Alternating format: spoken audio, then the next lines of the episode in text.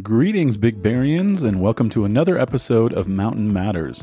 I'm Ryan Orr, bringing you the news you need to know.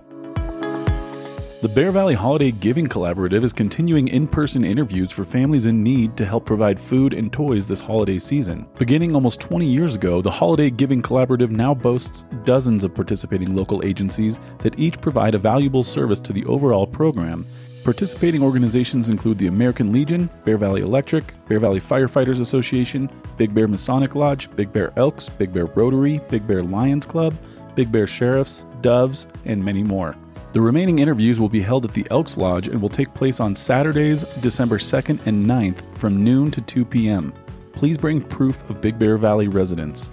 If you need assistance, please call the helpline at 909 866 5070, extension 1100. If you would like to support the collaborative, monetary donations are welcomed, and toy collection bins are placed around the valley prior to Thanksgiving.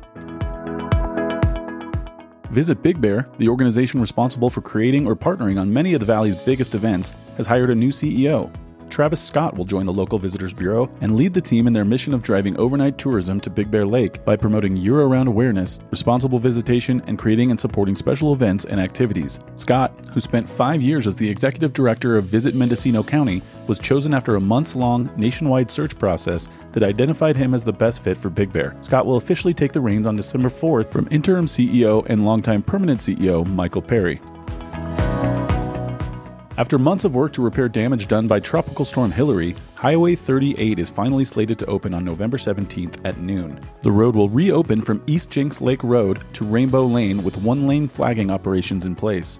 The flagging operations will continue weekly, Monday through Friday from 6 a.m. to 4 p.m. Drivers should expect delays as one lane flagging will occur at various points to allow crews to continue repair work, including work at the Santa Ana River Bridge, according to a Caltrans statement. The agency stressed that traffic may be held up to 30 minutes or longer. The reopening is subject to change based on both weather and materials, and repair work will continue through spring of 2024.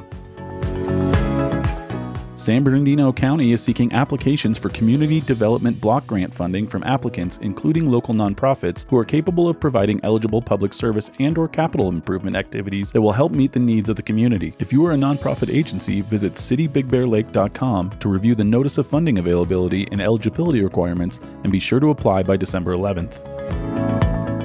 Just one week remains to get ready for the 10th annual Turkey Trot at Meadow Park, where you can choose from three, six, or nine mile distances to burn calories before donning the elastic waistband for your Thanksgiving dinner. Warm drinks will be available, cupcakes will be the prizes for age group winners, and remember that the event's costume contest is more important than the race results, where the winners will receive locally made pumpkin pies. For more information and to register, visit bigbearturkeytrot.com. The Bear Valley Community Healthcare District Foundation's Tree of Lights fundraiser kicked off a season full of tree lighting ceremonies for the community, beginning with the city of Big Bear Lake, lighting up their tree on November 24th at 5 p.m. on the corner of Pine Knot and Village Drive. The lighting will begin at 6:15 p.m. On November 25th, Big Bear City will hold its tree lighting ceremony at 5 p.m. at the Big Bear City Fire Station. The event is free for everyone and Santa is expected to drop by around 5:30 p.m. That's it for this episode of Mountain Matters. Listen anytime, wherever you find your podcasts, and remember to stay informed, get involved, and take care.